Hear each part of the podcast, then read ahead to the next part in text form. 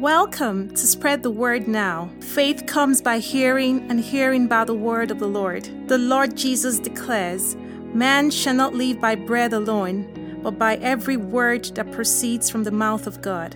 It is my earnest prayer that as you receive the ever living word, the brokenhearted will be healed, there'll be liberty to the oppressed, recovery of sight to the spiritually blind, in the name of the Lord Jesus.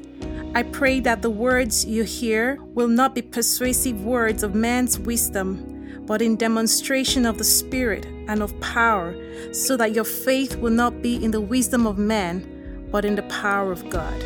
Hello, listeners. My name is Ify, and it gives me great joy to bring the Word of God to you today. Thank you for tuning in, and my special thanks goes to Pastor Georgia, the set man of this ministry, for this opportunity to share. Let's pray. Father, I even thank you this, for this opportunity to share your word, and I pray that the eyes of our understanding will be flooded with light to grasp what you're saying today. And I also pray that we'll be encouraged and strengthened as we hear your words in Jesus' name. Amen. I'll be sharing on a topic I've entitled Greater is Coming. And my text is taken from John chapter 11, and we'll be looking at some of the verses in the scripture as we move along. So in John 11, it tells us a story of the raising of Lazarus from the dead four days after he died. You know, a very notable miracle and a great display of Christ's power, which occurred a few days before Jesus' own death and resurrection. You know, there, there are great lessons in this passage, and I would love for us to take a look at some of them. You know, it's interesting to see how the events in this story unfolded. At the beginning of the passage, we see Lazarus' sister Mary and Martha sent for Jesus, informing him that their brother Lazarus is sick. You know, from their message, we're not left in doubt as to Jesus' love for this family. And we can see that in verse 3, and it says, So the sisters sent word to Jesus Lord, the one you love is sick. You know, they believed in the love Jesus had for them, and they gave, and that gave them the confidence to send for him because they knew he would respond. I want to encourage you today to believe in his love and call upon him today. You know, the Bible says in Hebrews chapter 4, verse 16, it says to come boldly to the throne of grace to obtain mercy and find grace to help in our time of need. Why? Because he loves us. Don't shy away from calling upon him. You know, so let's look at Jesus' response to the sister's message in, and we can find that in verses um, 4 to 6. And it says, When he heard this, that is, that Lazarus is sick, Jesus said, This sickness will not end in death. No, it is for God's glory, so that God's Son may be glorified through it. Verse 5 Now Jesus loved Martha and her sister Lazarus. So when he heard that Lazarus was sick, he stayed where he was two more days. You know, in simple language, you can say that because of his love for this family, he stayed back two more days. You know, Jesus showed his love for this family in a way contrary to our understanding, you know, and contrary to the way many of us would have responded to a call by someone we love. You know, for some of us, we'll probably get on the next available flight or even drive all through the night, drive for hours just to make it in time to be with our loved one. But here, Jesus had a different response. Why? Because he had a greater outcome in mind. There is always a purpose to our Lord's actions. You know, he's very intentional and we can trust his ways, which are thankfully nothing like our ways. And we can also trust his heart of love for us. And talking about the love of the Father, I love the way the message translation explains this in Romans chapter 5 from verses 7 to 8. It says, We can understand someone dying for a person worth dying for and we can understand how someone good and noble could inspire us to selfless sacrifice. But God, I love the but gods in the scripture, but God put his love on the line for us by offering his son in sacrificial death while we were no use whatever to him. Wow. He says God's love for us is not conditional on our good behavior. While we were no use to Him, He loved us. On our best days and our not so best days, He loves us with an everlasting love. And you know, I pray that this knowledge today dispels every doubt in your heart as to Papa, Papa God's love for you. Even when we have done wrong, He loves us. And that is not a time to run away, but actually to run to Him. You know, through that difficulty, through the sickness, the financial, trouble, that family crisis, I want to assure you of His love and to let you know that a seeming delay in your prayers being answered is not a denial. Greater is coming. You know, Jesus' action here, you know, some might see it as insensitive, you know, his initial action of staying back two extra days. Some might see it as unloving, as indifferent, but that's not the case. He's very intentional. In Hebrews 4, chapter um, 15, I mean, in Hebrews 4, verse 15, he refers to Jesus as our high priest who is able to empathize with our weaknesses. You know, our high priest who is not out of touch with our reality and so is dependable and trustworthy. You know, Mary and Martha, they had no idea what gift they were about to receive from their friend Jesus. You know, in the Gospels, we see Jesus heal the sick, we see him bring freedom to the oppressed and tormented. You know, these are miracles he performed regularly. We also see him raise the dead. However, we only have two records of this in the New Testament before Lazarus was raised. So we see this in Luke chapter 7 from verses 11 to 17, you know, talking about the raising of the son of the widow from Nain and the raising of Jairus' daughter found in Luke chapter 8 from verses 40 to 56. So, raising a person from the dead was not a common miracle from the records we have in the scriptures. So, here, Jesus' action and response to the news of Lazarus' sickness was an opportunity to do much more for this family that he loved than he had done for anyone. Yes, he had raised the dead, but not after four days.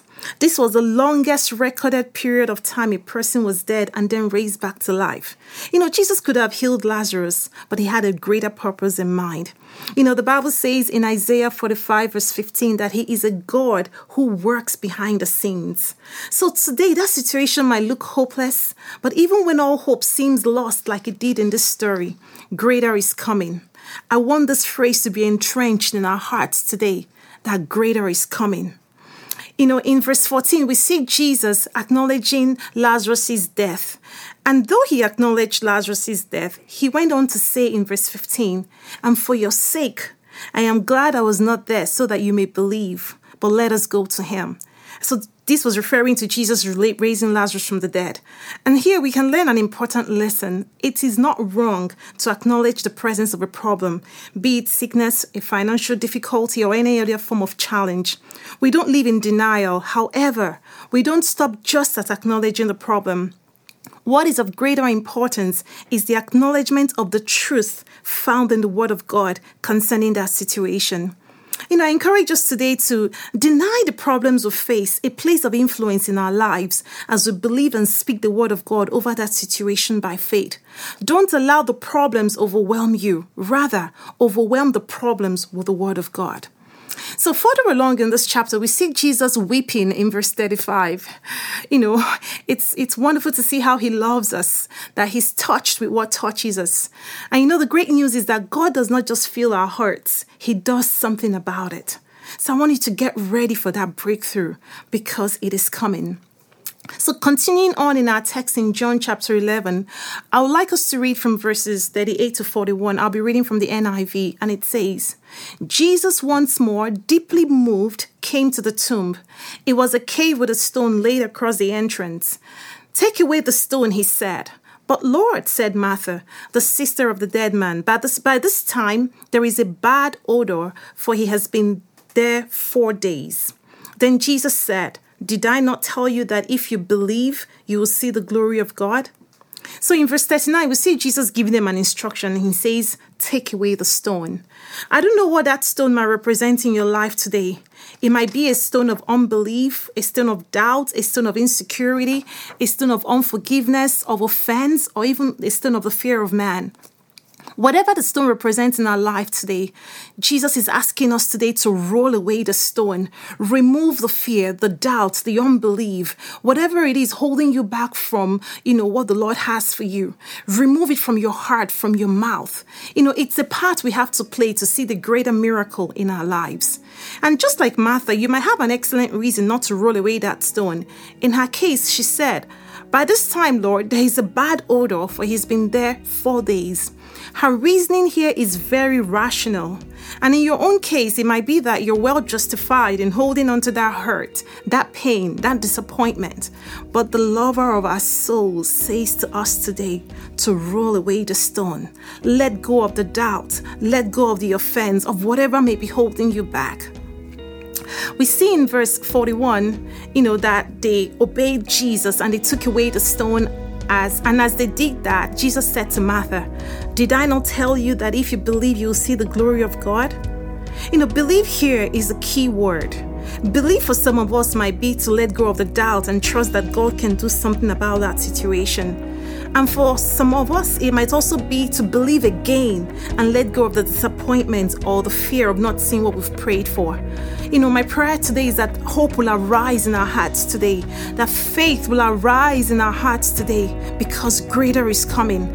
And as we believe this, just like in this story, we will see the glory of God. And even right now, I pray for grace for each and every one of us today to hold tenaciously to the word of God concerning that situation, even it does not make natural sense to continue to do so. You know, I pray that our faith in Him will not fail because the one to whom we are accountable is faithful, trustworthy, and He never fails. You know, as they took away the stone, Jesus prayed and he called forth Lazarus from the dead. Yes, he called him forth. And we see the highest display of Christ's power before his own death on the cross and his resurrection. You know, what are you calling forth today? Are you calling forth or speaking about the problem only, or are you calling forth the solution as found in the Word? You know, God loves us so much and He wants to redeem our circumstances for His glory. So I encourage us today call forth His promises, speak it, and don't quit until you see an answer. You know, as Jesus calls for um, Lazarus from the dead and he came out, Jesus instructs them in verse 44 to take off the grave clothes and let him go.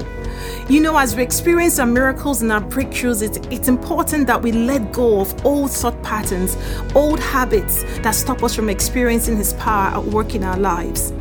Being intentional in renewing our minds with the Word of God sets us free from those old grave clothes, those old mindsets and thought patterns that obstruct and hinder the manifestation of His promises in our lives. So get into the Word. Let it transform your mind as you meditate on it. You know, Lazarus' family wanted a healing, but Jesus gave them a resurrection. He had better in mind. And I decree and declare right now that your uncommon breakthrough is here.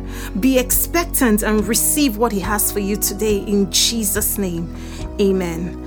You know, and if today you have not made Jesus, you know, the lover of our souls, the Lord of your life, and you would like to, it will be my great joy to lead you in the prayer of salvation.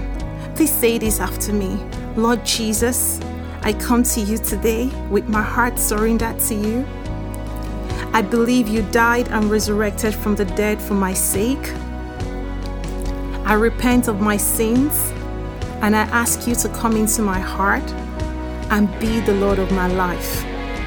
Thank you for helping me live a life that pleases you. Thank you for saving me.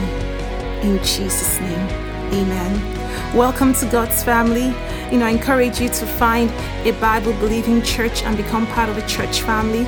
You know, we are not meant to do life on our own.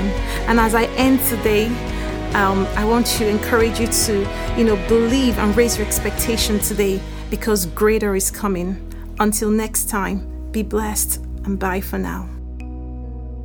You've been listening to a message from Spread the Word Global Ministries Red Deer. If you'd like more information, you can contact us at info at spreadthewordglobalministries.org or info at spreadthewordnow.org or through our website at www.spreadthewordglobalministries.org. Our phone number is 587 377 7745. Thank you. Bye for now.